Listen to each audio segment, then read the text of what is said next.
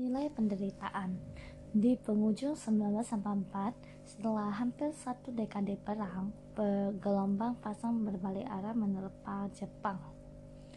Perekonomian mereka sekarat, militer mereka tercerai berai hampir di separuh Asia, dan wilayah kependudukan yang telah mereka menangkan di seluruh Pasifik sekarang bertumbang seperti domino di bawah kaki tentara Amerika Serikat kekalahan sepertinya tidak terelakkan lagi.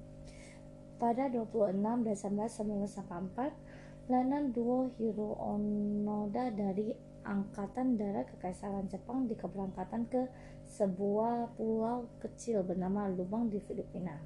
Dia diperintahkan untuk sedapat mungkin memperlambat gerak Amerika Serikat untuk bangkit dan melawan apa pun taruhannya, dan untuk tidak pernah menyerah. Baik dia dan komandannya tahu bahwa pada intinya ini adalah sebuah misi bunuh diri. Pada Februari 1945, tentara Amerika mendarat di Lubang dan mengambil alih pulau dengan kekuatan militer yang begitu besar. Hanya dalam beberapa hari, sebagian besar tentara Jepang entah menyerah atau terbunuh. Namun Onoda dan tiga orang dari pasukannya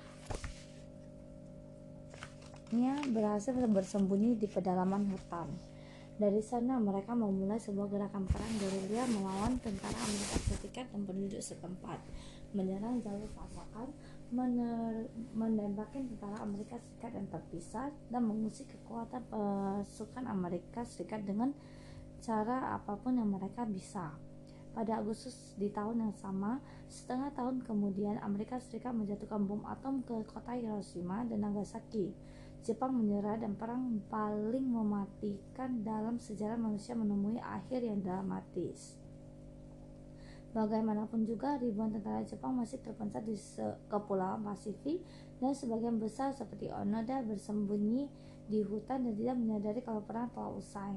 Para pejuang dan masih bertahan ini terus berperan dan menjara seperti sebelumnya. Ia merupakan masalah yang serius dalam upaya membangun kembali Asia Timur pasca perang dan pemerintah dari setiap negara sepakat bahwa suatu tindakan harus diambil.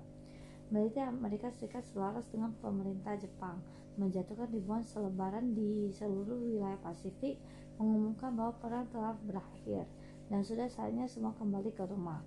Onoda dan orang-orangnya seperti banyak lainnya mendapatkan dan membaca selebaran tersebut, tapi tidak seperti kebanyakan orang, Onoda berpendapat bahwa selebaran itu palsu, sebuah perangkat yang dibuat oleh tentara Amerika agar pejuang gerilya keluar dari sarangnya. Onoda membakar selebaran tersebut dan kemudian dia dan orang-orangnya telah bersembunyi dan meneruskan perjuangan mereka. Lima tahun berlalu, selebaran sudah lama dihentikan dan sebagian besar tentara Amerika telah lama pulang. Penduduk asli Pulau Lubang berusaha kembali menjaga aktivitas normal mereka seperti bertani dan melaut. Namun Hiro Onoda dan pengikut setianya masih menembaki petani membakar tanaman mereka, mencuri ternak mereka, membunuh dan membunuh penduduk lokal dan yang mengembara terlalu jauh ke dalam belantara. Pemerintah Filipina membuat selebaran baru dan menyebarkan ke seluruh penjuru hutan. Keluarlah, kata mereka, perang sudah berakhir, kamu kalah. Tapi juga diabaikan. Tahun 1952, pemerintah Jepang mengambil langkah terakhir untuk menarik para prajurit yang masih bersembunyi di seluruh Pasifik. Kali ini surat-surat dan foto-foto dari keluarga para penjuru, prajurit yang hilang disebarkan dari udara. Berikut sepucuk pesan pribadi dari Kaisar sendiri. Sekali lagi, Onoda menolak untuk mempercayai kebenaran informasi tersebut. Sekali lagi, dia yakin bahwa itu hanya tipuan Amerika.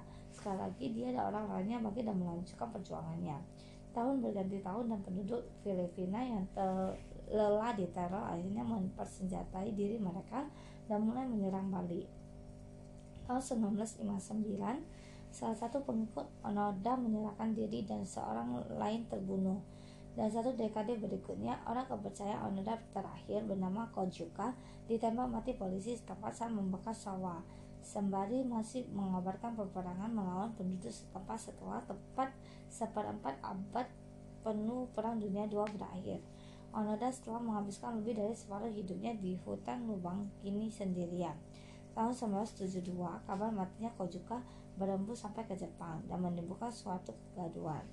Orang-orang Jepang mengira sisa-sisa prajurit terakhir telah pulang dari perang beberapa tahun sebelumnya. Media Jepang mulai berspekulasi jika Kojuka masih berada di lubang hingga 1972, kemungkinan Onoda sendiri, pejuang legendaris Jepang dari Perang Dunia II, mungkin masih hidup juga.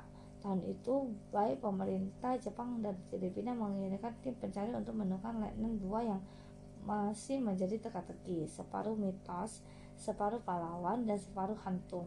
Mereka gagal menemukannya. Setelah beberapa bulan berlalu, kisah Letnan Onoda berubah menjadi sebuah legenda urban di Jepang. Pahlawan perang yang terdengar terlalu gila jika benar-benar ada banyak yang merindukannya, yang lain mengkritiknya, yang lain berpikir ia hanya sebagian dari dongeng yang diciptakan oleh orang-orang yang masih ingin mempercayai kedayaan Jepang di masa perang yang telah lama menghilang. Pada tahun-tahun itulah, seorang pemuda bernama Norio Sujui pertama kali mendengar kisah tentang Onoda. Suzuki adalah seorang petualang, penjelajah, dan sedikit berjiwa hippie dilahirkan semasa perang usai, dia putus sekolah dan menghabiskan 4 tahun menumpang kendaraan berkelana menjelajahi Asia, Timur Tengah, dan Afrika. Tidur di bangku taman, di mobil orang asing, di sel penjara, dan di bawah taburan bintang. Dia makan dengan upah bekerja di ladang pertanian dan mendonorkan darahnya demi tempat untuk bermalam. Dia adalah jiwa yang bebas dan mungkin agak sinting. Pada 1972, Suzuki membutuhkan petualang lainnya. Sepulangnya ke Jepang, dia mendapati sebuah norma budaya yang kaku serta hierarki masyarakat yang mencekik. Dia membenci sekolah, dia tidak betah bekerja, dia ingin kembali di jalanan, kembali menyendiri. Bagi Suzuki, legenda Hiro Onoda menjadi jawaban atas masalahnya. Mengejar Onoda akan menjadi petualang yang baru sekaligus hebat. Suzuki percaya bahwa ia akan menjadi seorang pertama yang mampu menemukan Onoda. Pasti tim pencari yang digawangi pemerintah Jepang, Filipina, dan Amerika belum mampu menemui Onoda. Polisi setempat telah mengobrak-abrik limbah hampir selama 30 tahun tanpa hasil. Ribuan selebaran tidak pernah mendapat tanggapan. Tapi bodo amat si pemuda hippie dan putus kuliah ini akan menjadi orang pertama yang menemukannya tanpa diperlengkapi dengan senjata dan pelatihan pengintaian atau pengetahuan perang taktik sedikit pun Suzuki pergi ke lubang dan mulai mengembara menjelajahi rimba sendirian. Strateginya meneriakkan nama Onoda sekeras mungkin dan mengatakan kepadanya bahwa Kaisar mencemaskan dirinya. Dia menemukan Onoda dalam empat hari bayang empat hari bayangkan. Suzuki tinggal bersama Onoda di rimba selama beberapa lama. Onoda hidup sendirian lebih dari setahun dan begitu ditemukan oleh Suzuki, dia menyambut baik dan sangat ingin tahu dengan apa yang terjadi di dunia luar dari seorang narasumber Jepang yang dapat dipercaya. Dua pria ini kemudian menjadi semacam teman baik. Suzuki bertanya kepada Onoda mengapa dia tetap bertahan dan berperang. Onoda menjawab alasannya sederhana. Dia telah diberi perintah untuk jangan menyerah, jadi dia pun bertahan. Hampir selama 30 tahun, dia hanya mengikuti sebuah perintah. Sesederhana itu. Onoda kemudian bertanya kepada Suzuki mengapa seorang bocah hippie seperti dirinya datang untuk mencarinya. Suzuki menjawab karena dia meninggalkan Jepang untuk mencari tiga hal. Letnan Onoda, Panda, dan Yeti dengan urutan sama persen, sama persis. Dua pria telah ditemukan dalam situasi yang paling ganjil. Dua petualang yang bertekad baja mengejar visi kemenangan palsu seperti Dan Quixote dan Sancho Panja versi Jepang di kehidupan nyata, terjebak bersama di rimba Filipina yang lembab. Keduanya membayangkan diri mereka sebagai pahlawan, meskipun keduanya menyendiri tanpa melakukan apa pun. Onoda telah mendedikasi hampir seluruh hidupnya untuk sebuah perang melawan hantu. Suzuki demikian juga. Setelah menemukan Hiro Onoda dan Panda, dia meninggal beberapa tahun berikut di pegunungan Himalaya dalam misi pencarian Yeti. Manusia sering memilih untuk membatikan porsi besar di dunia hidup mereka demi alasan-alasan yang tampaknya tidak berfaedah atau merusak. Secara sekilas, alasan tersebut tampak tidak masuk akal. Sulit membayangkan bagaimana Onoda bisa sekerasan di pulau itu selama 30 tahun, bertahan hidup dengan makan serangga dan hewan pengerat tidur di tanah, membunuh penduduk dekade demi dekade, atau mengapa Suzuki seneka berjalan kaki menyongsong kematian sendiri tanpa uang, tanpa teman, dan tanpa tujuan selain mengejar yeti khayalan. Di sebuah kesempatan dalam kehidupan, Onoda mengatakan bahwa dia tidak menyesali satu hal pun.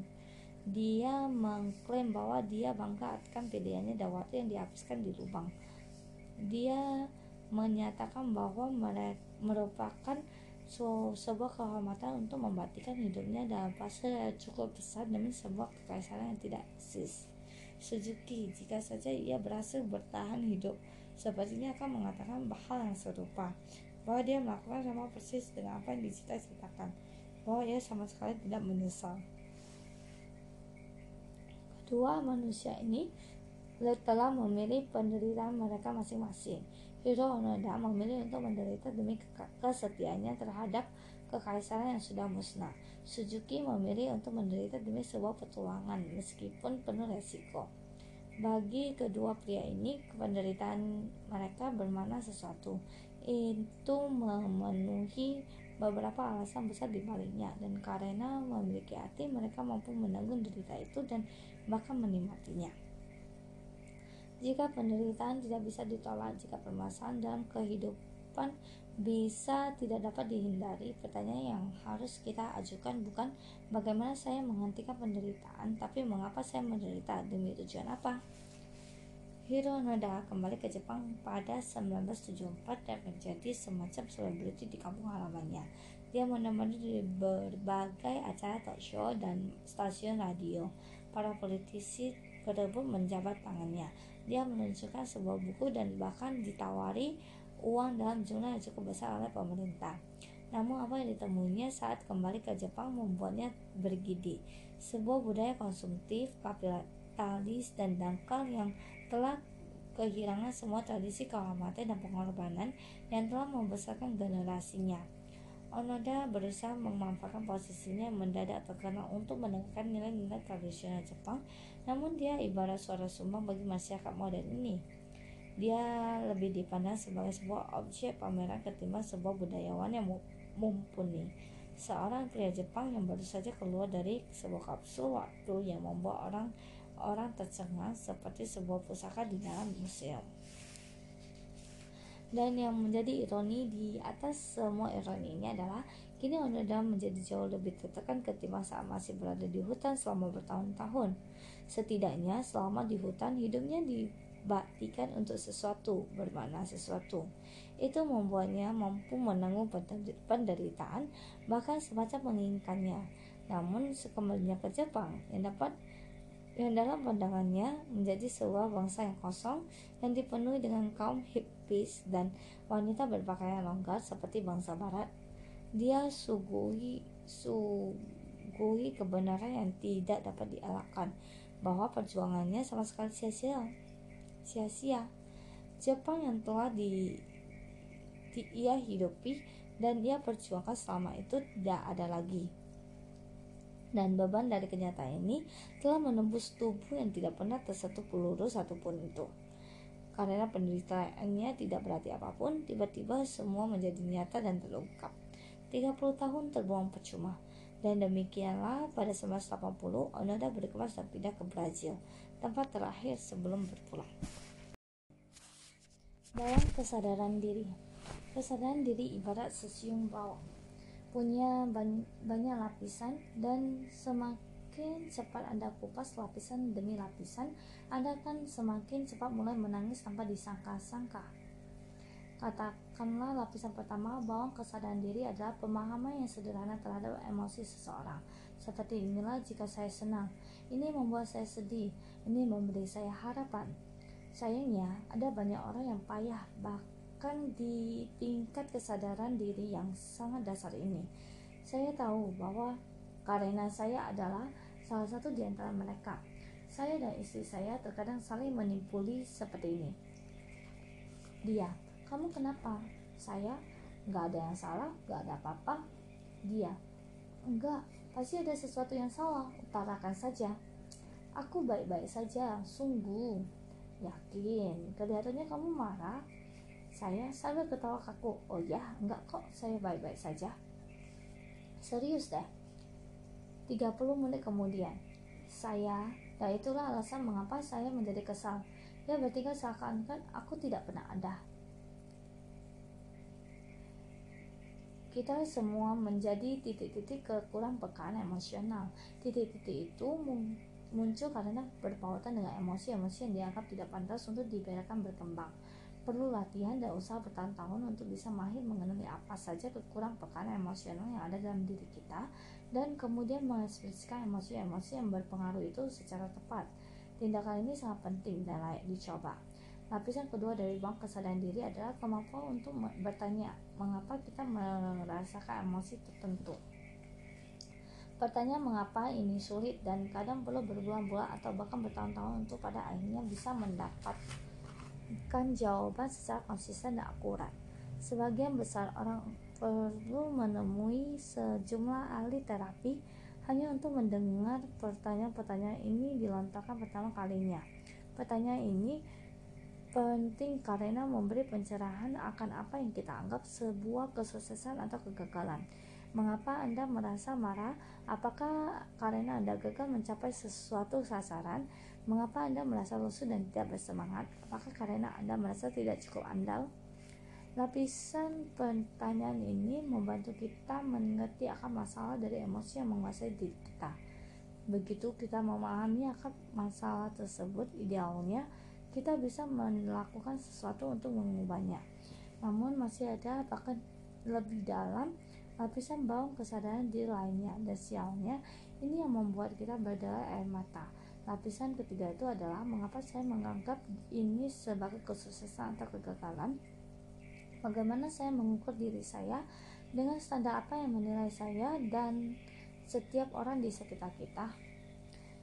Tingkat ini yang memerlukan pertanyaan dan usaha yang terus-menerus luar biasa sulit diraih. Tetapi inilah hal yang paling penting, karena nilai-nilai yang kita pegang menentukan hakikat permasalahan kita dan hakikat dari permasalahan kita menentukan kualitas hidup kita. Nilai mendasari segala hal yang berhubungan dengan diri kita dan apa yang kita lakukan. Jika nilai-nilai yang kita anut tidak bermanfaat, jika apa yang kita anggap sebagai sebuah kesuksesan atau kegagalan diberi dengan gegabah apa pun yang dibangun berdasarkan nilai-nilai tersebut pikiran emosi perasaan sehari-hari semuanya akan rusak setiap hal yang ada dalam benak dan perasaan kita mengenai suatu keadaan yang akhirnya kembali pada seberapa bernilainya hal tersebut dalam pemahaman kita masing-masing. Sebagian besar orang berkelimpung menjawab pertanyaan mengapa ini secara akurat dan ini menghalangi mereka untuk mencapai pemahaman yang lebih dalam atas nilai-nilai mereka anut sendiri. Tentu mereka mungkin mengatakan kalau mereka menghargai kejujuran dan persahabatan sejati. Namun kemudian mereka menikung dan menusuk Anda dari belakang demi membuat diri mereka sendiri merasa lebih baik. Orang-orang mungkin mempersepsi diri mereka kesepian, namun ketika memberi ber, eh, mem, ketika namun ketika mereka bertanya kepada diri sendiri mengapa mereka merasa kesepian, mereka cenderung menyalahkan orang lain. Semua orang kejam, tidak ada seorang pun yang cukup cakap atau pandai untuk memahami mereka.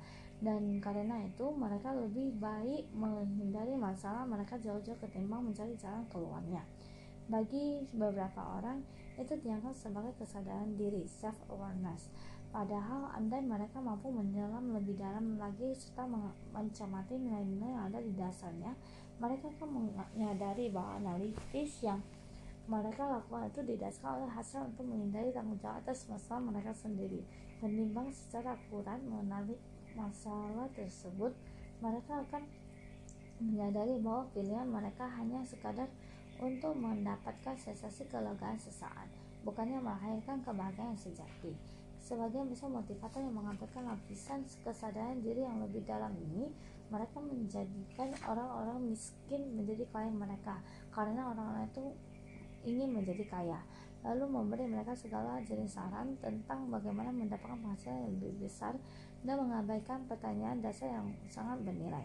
Mengapa mereka menetapkan kebutuhan untuk menjadi kaya di urutan pertama? Bagaimana mereka mengukur kesuksesan atau kegagalan mereka sendiri?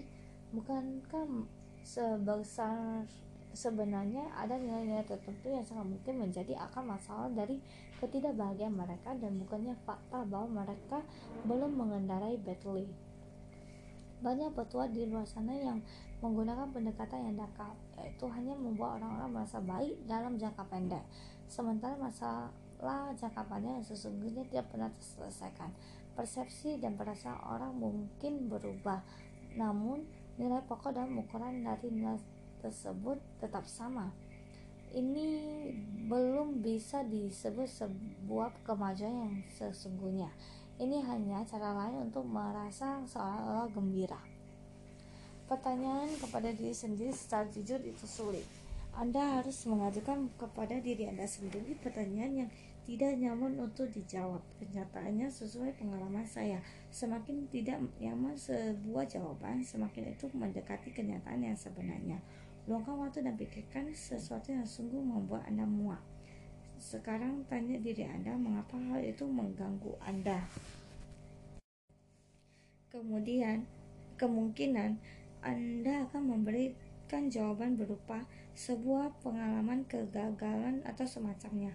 Kemudian amati pengalaman kegagalan tersebut dan bertanya kepada diri Anda mengapa jawaban itu kelihatannya benar. Bagaimana jika kegagalan tersebut bukanlah sungguh-sungguh sebuah kegagalan. Bagaimana jika selama ini ada yang salah terhadap persepsi Anda atas suatu kegagalan? Berikut ini adalah sebuah contoh dari pengalaman saya sendiri.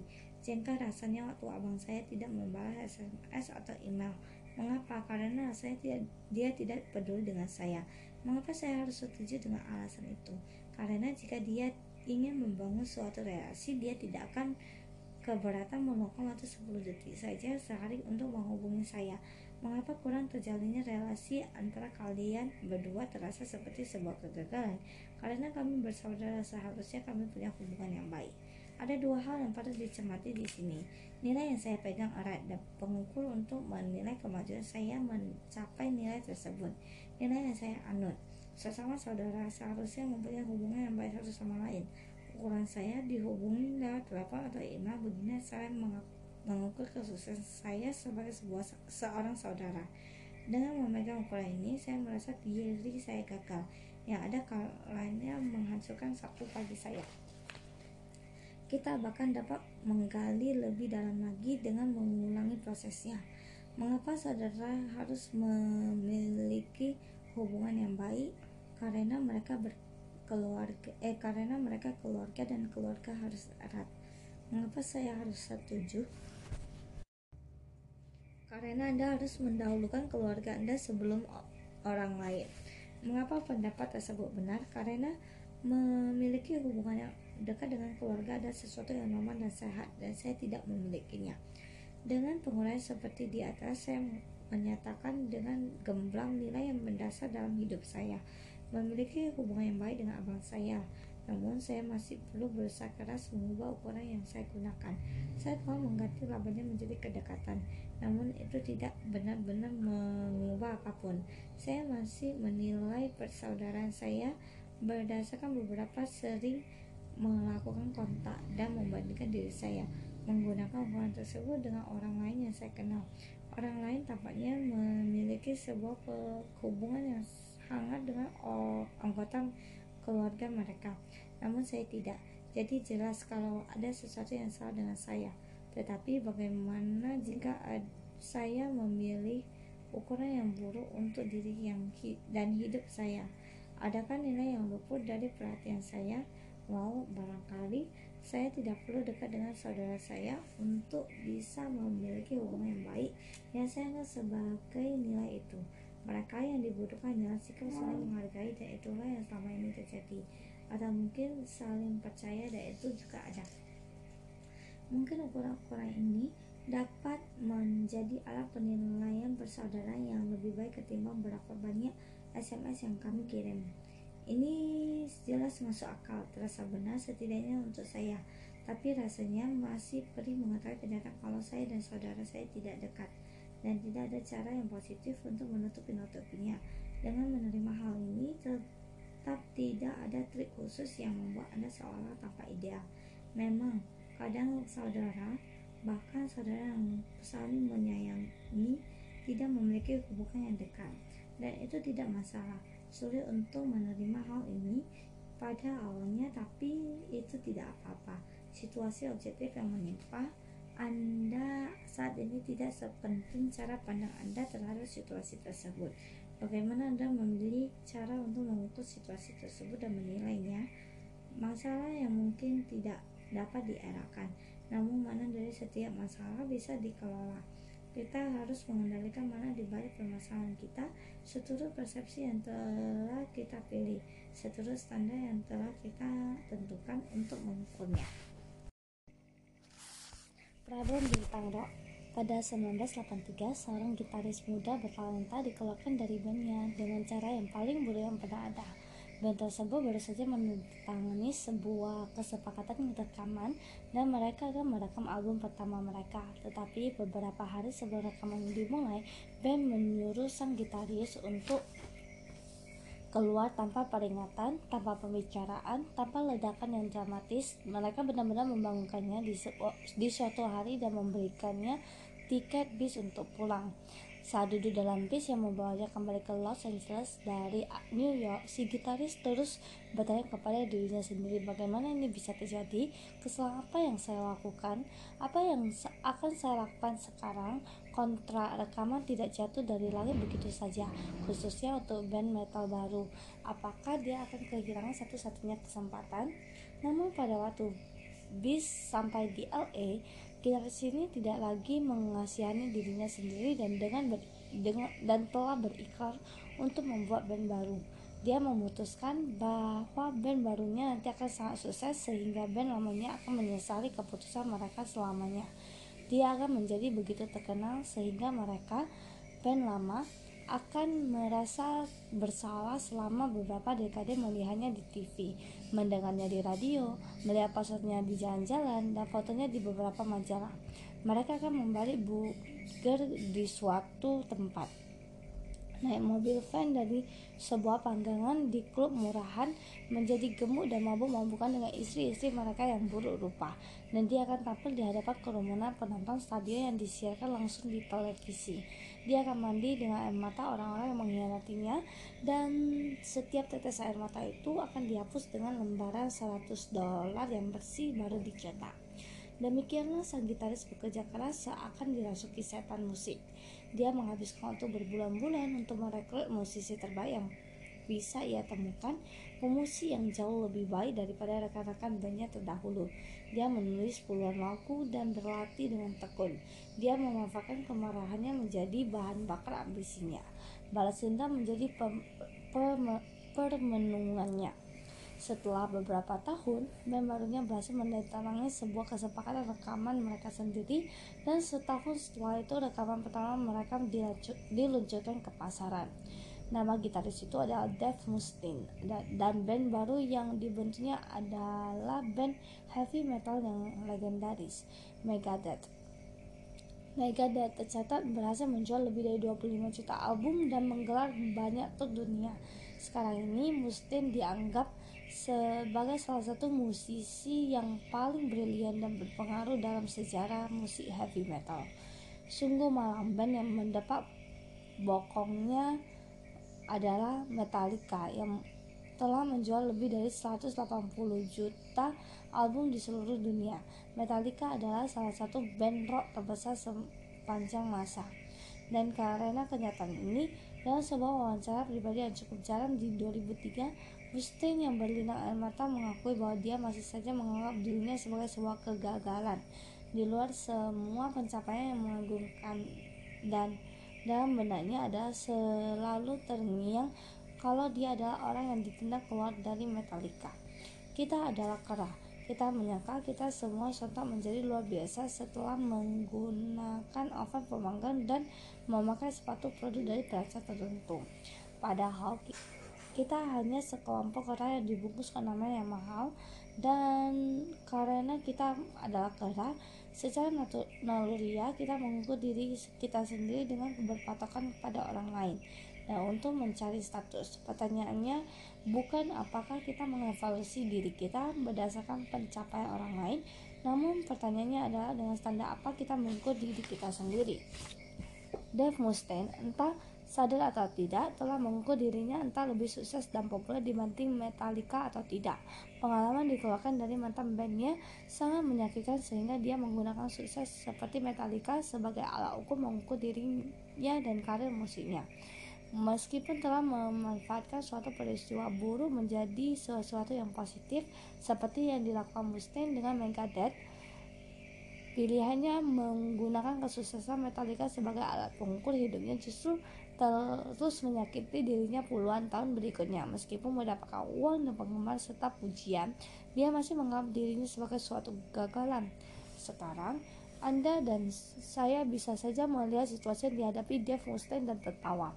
Inilah pria yang memiliki jutaan dolar, ratusan ribu penggemar yang memujinya, karya yang sesuai dengan keinginannya dan masih saja matanya sembab menyaksikan teman-teman rock lawasnya 20 tahun lalu jauh lebih terkenal daripada dirinya itu adalah karena anda dan saya memiliki nilai yang berbeda dari Mustaine dan kita mengukur diri kita dengan ukuran yang berbeda.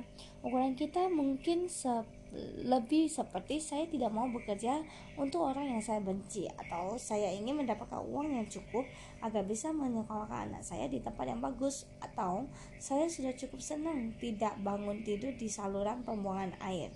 Dan jika menerapkan ukuran-ukuran tersebut, tentu Mustin adalah orang yang sukses, tidak dapat dibayangkan luar biasa besar. Sebaliknya, jika menggunakan ukuran Mustin menjadi lebih populer dan sukses daripada Metallica, dia adalah sebuah kegagalan. Nilai yang kita pegang menentukan ukuran yang kita gunakan untuk menilai diri kita sendiri dan orang lain. Nilai yang kita dipegang Onoda tentang kesetiaan kepada kekaisaran Jepang lah yang menahannya berada di lubang selama hampir 30 tahun. Tapi nilai yang sama juga membuatnya merasa pedih ketika pulang ke Jepang. Ukuran Mustaine yaitu menjadi lebih baik daripada Metallica sepertinya membantu karir musiknya sukses luar biasa pesat. Namun ukuran yang sama juga menyiksanya di balik keberhasilannya. Jika Anda ingin mengubah cara Anda memandang permasalahan Anda, Anda harus mengubah nilai yang Anda pegang atau bagaimana Anda mengukur kegagalan atau kesuksesan. Sebagai contoh, mari kita perhatikan seseorang musisi lain yang dikeluarkan dari band. Aneh, karena kisahnya seperti meng menggemakan Dave Mustaine meskipun ia ini telah terjadi dua dekade sebelumnya. Pada 1962, Ketika itu ada desas-desus tentang sebuah band asal Liverpool, Inggris yang sedang meroket. Ini punya potongan rambut yang lucu dan punya nama yang lebih lucu lagi. Namun musisi mereka tidak dapat dimungkiri sangat bagus dan pada akhirnya menarik minat industri musik. Ada John, vokalis utama dan penulis lagu, Paul, pemain bass romantis berwajah imut, George, gitaris utama yang pemberontak, dan seorang pemain drum. Orang yang disebut terakhir ini dinilai memiliki rupa yang paling tampan di antara mereka berempat. Gadis-gadis menggilainya dan wajahnya yang pertama kali muncul di majalah. Dia adalah anggota kelompok yang paling profesional juga. Dia tidak memakai obat-obatan, tidak gonta-ganti pacar dan bahkan ada beberapa petinggi di industri musik yang berpikir kalau dia tidak cocok menjadi wajah dari band itu bukan John atau Paul namanya Peter Best. Dan di 1962 setelah mendapatkan kontrak rekaman pertama mereka tinggal anggota Beatles lainnya. Diam-diam bersengkokol dan memaksa manajemen mereka Brian Epstein untuk memecat Peter. Epstein menentang keputusan itu dia menyukai Peter.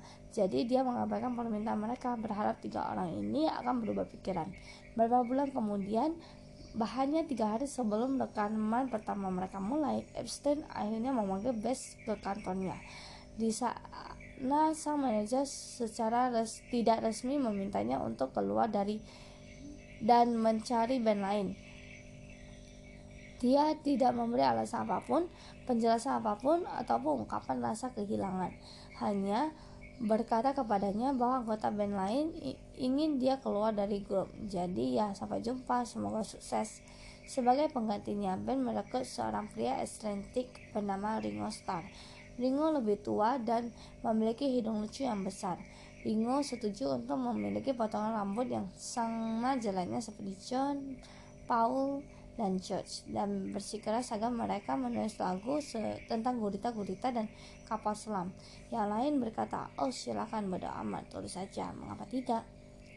Enam bulan setelah Best dipecat, Beatles mele Beatlemania meledak membuat John, Paul, George, dan Ringo bisa dikatakan menjadi empat wajah yang paling terkenal di Centrero Planet. Sementara itu, Best seperti yang kita pahami jatuh ke dalam sebuah depresi yang dalam dan menghabiskan waktunya melakukan apa yang akan diperbuat kebanyakan orang Inggris jika dalam masalah minum. Dalam 60-an bukan tahunan yang bersahabat untuk Peter Best di 1965 dia menuntut dua anggota Beatles atas tuduhan pemfitnahan dan semua proyek musiknya gagal secara mengganas, mengenaskan. Di 1968 dia berusaha bunuh diri hanya mau bicara dengan ibunya. Hidupnya seolah tinggal puing-puing. Tetapi Bass tidak punya kisah titik balik layaknya Dave Mustaine. Dia tidak pernah menjadi superstar, dunia atau menghasilkan jutaan dolar. Namun di banyak hal Bass menghabiskan hidupnya dengan cara yang lebih baik daripada Mustaine.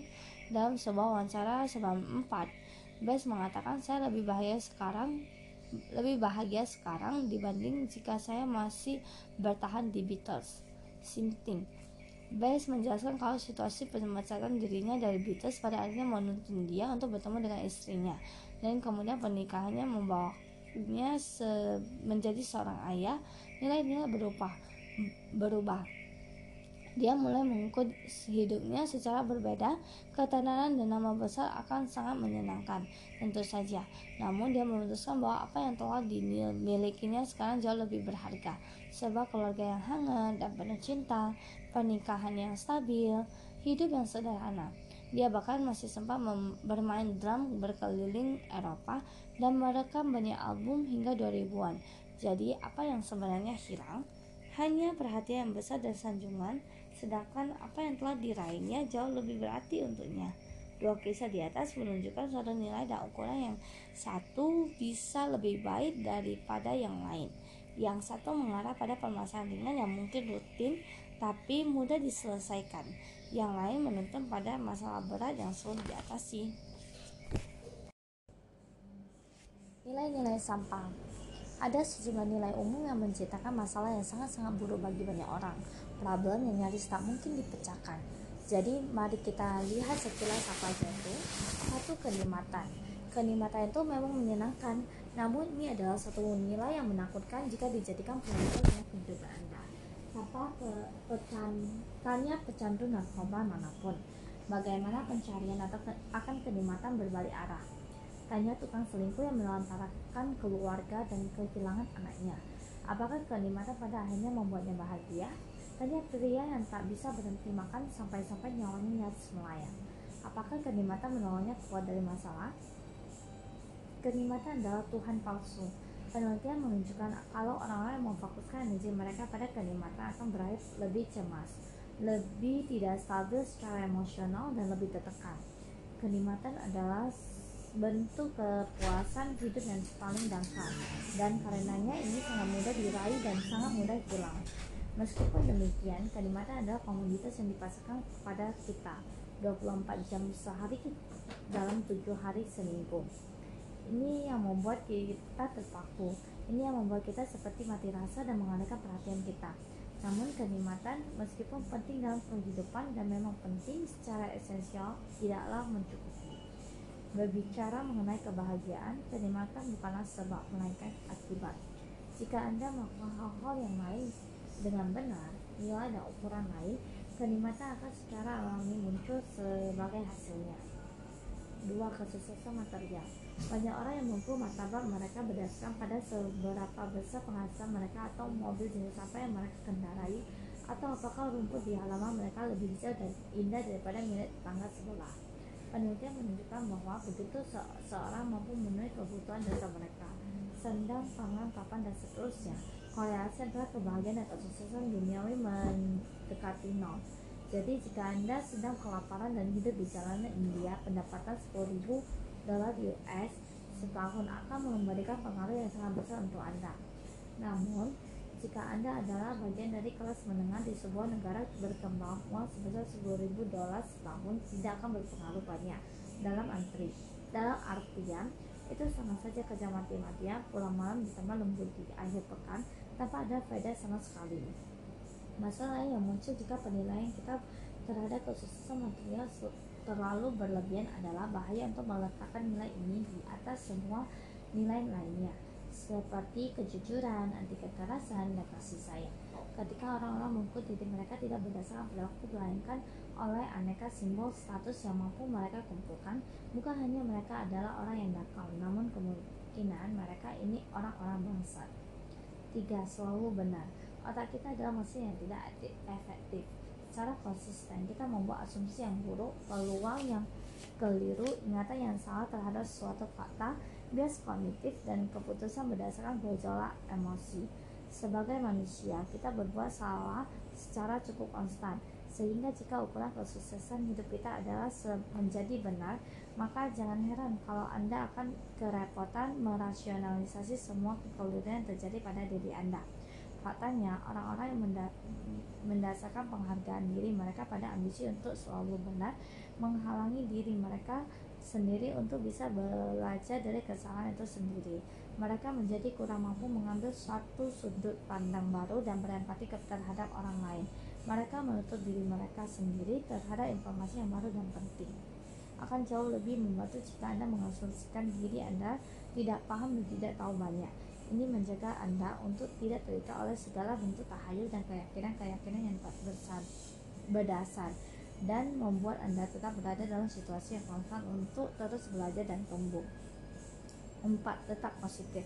Kemudian ada beberapa orang yang mengukur hidupnya dari sejauh mana mereka mampu untuk menjadi selalu positif dalam hampir semua hal. Kehilangan pekerjaan Anda bagus. Inilah peluang untuk mengeksplorasi minat Anda. Suami selingkuh dengan saudari Anda, ya setidaknya Anda belajar kalau dia berarti dalam hidup Anda. Anak Anda sekarang akibat kanker tenggorokan, setidaknya Anda tidak perlu membiayai kuliahnya lagi. Meskipun ada sebuah ungkapan, apa pun yang terjadi tetaplah optimis. Sejatinya, kadang hidup menyebalkan dan hal paling sehat untuk dilakukan adalah mengakuinya.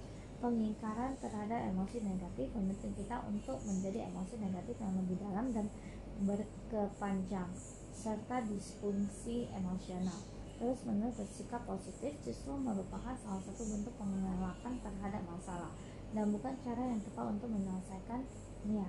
Masalah-masalah mulai jadi justru menguatkan dan memotivasi Anda. Seandainya Anda bisa memilih nilai dan ukuran yang benar. Ini sederhana, sungguh.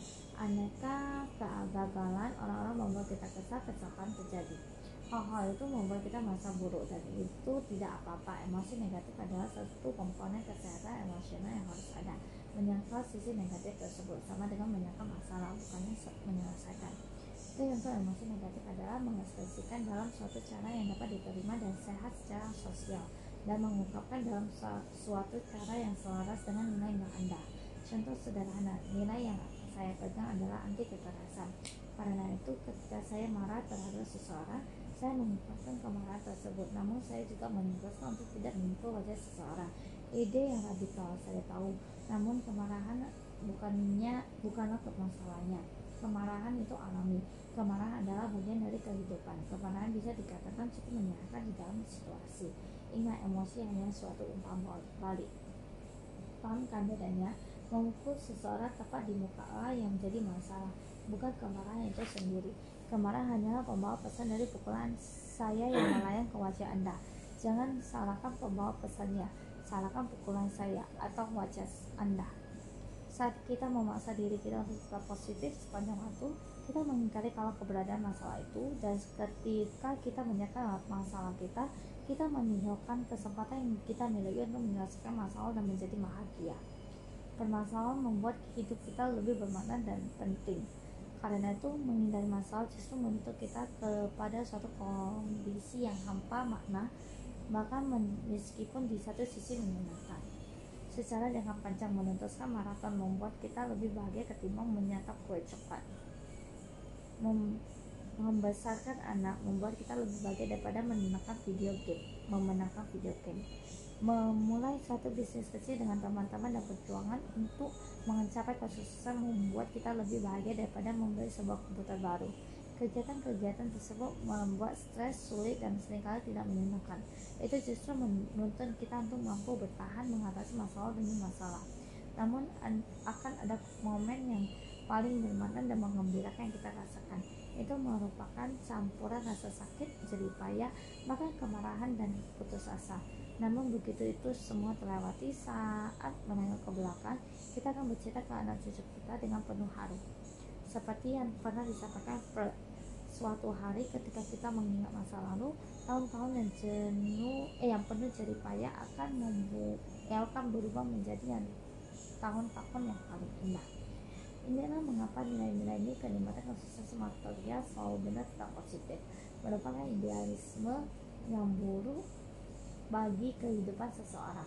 Karena sebagian momen membesar manusia tidak menyenangkan tidak sukses tidak dikenal dan tidak positif. Intinya pastikan anda telah mencengkram beberapa nilai dan ukuran yang baik terlebih dahulu. Maka secara alami kenikmatan dan kesuksesan akan muncul sebagai hasilnya. Hal itu merupakan efek samping dari nilai-nilai yang baik secara substansial hal-hal tersebut hanyalah kenikmatan yang hampa menentukan nilai yang baik dan buruk. Nilai-nilai yang baik berdasarkan pada kenyataan. Satu. Kedua membangun secara emosional. Tiga. Segera dan dapat dikendalikan. Nilai-nilai yang buruk. Satu tahayul. Dua merusak secara sosial. Dan tiga tidak segera dap, dap, tidak dapat dikendalikan Kejujuran merupakan suatu nilai yang baik karena ini adalah sesuatu yang dapat sepenuhnya Anda kendalikan. Ini mencerminkan kenyataan dan ini memberikan manfaat bagi orang lain. Bahkan jika ini kadang tidak menyenangkan. Popularitas di sisi lain merupakan nilai yang buruk jika itu menjadi nilai Anda dan jika ukuran Anda adalah menjadi cowok atau cewek yang paling populer di pesta dansa, bagian dari apa yang terjadi akan berada di luar kendali Anda. Anda tidak tahu siapa saja yang ada di sana, dan kemungkinan Anda tidak akan mengenal setengah dari antara mereka. Kedua, nilai atau ukuran tidak berdasar pada kenyataan. Anda mungkin merasa terkenal atau tidak terkenal, namun di saat yang bersamaan pada kenyataannya, Anda benar-benar tidak punya petunjuk apa pun tentang apa yang dipikirkan orang lain terhadap Anda. Catatan orang yang takut terhadap apa yang dipikirkan orang lain tentang diri mereka sesungguhnya ketakutan jika semua hal buruk yang mereka pikirkan tentang diri mereka berbalik ke arah mereka. Beberapa contoh nilai yang baik adalah sehat, kejujuran, inovasi, peka, membela diri sendiri, membela orang lain, penghargaan diri, rasa ingin tahu, amal, kerendahan hati, kreativitas. Beberapa contoh nilai yang buruk tidak sehat, dominasi melalui manipulasi atau kekerasan, gonta-ganti pasangan, senantiasa merasa senang, selalu menjadi pusat perhatian, tidak mau kesepian, disenangi semua orang, menjadi kaya demi menjadi kaya, mengorbankan hal-hal kecil untuk dewa-dewa pagan. Anda akan mencermati bahwa nilai yang baik sehat didapatkan secara internal. Sesuatu seperti kreativitas atau kerendahan hati dapat dialami saat itu juga. Anda hanya dapat mengarahkan benak Anda dengan suatu cara agar dapat mengalaminya. Nilai-nilai ini bersifat secara segera dan dapat dikendalikan serta menghubungkan Anda dengan dunia melebihi yang bisa Anda bayangkan. Nilai-nilai buruk biasanya bersandar pada peristiwa eksternal. Terbang dengan jet pribadi, selalu dinilai benar, memiliki sebuah unit rumah di mana, makan canoli sambil digerayangi tiga penari bugil, nilai buruk meskipun kadang memberikan kesenangan atau kenikmatan berada di luar kendali Anda dan sering memakai alat yang secara sosial merusak dan bersifat tahayul untuk bisa mencapainya. Nilai adalah tentang membuat prioritas. Setiap orang ingin canoli yang lezat atau rumah di bahan mah. Pertanyaan adalah tentang prioritas Anda. Nilai apa yang Anda prioritaskan di atas nilai lainnya? dan yang karenanya mengaruhi pengambilan keputusan. Ada lebih dari nilai lainnya. Nilai tertinggi dari seorang hero Onoda adalah menyelesaikan kesediaan dan pelayanan kepada kekaisaran Jepang. Nilai ini, andai kata Anda tidak dapat menangkapnya saat membaca kisahnya, lebih usul daripada segulung basi.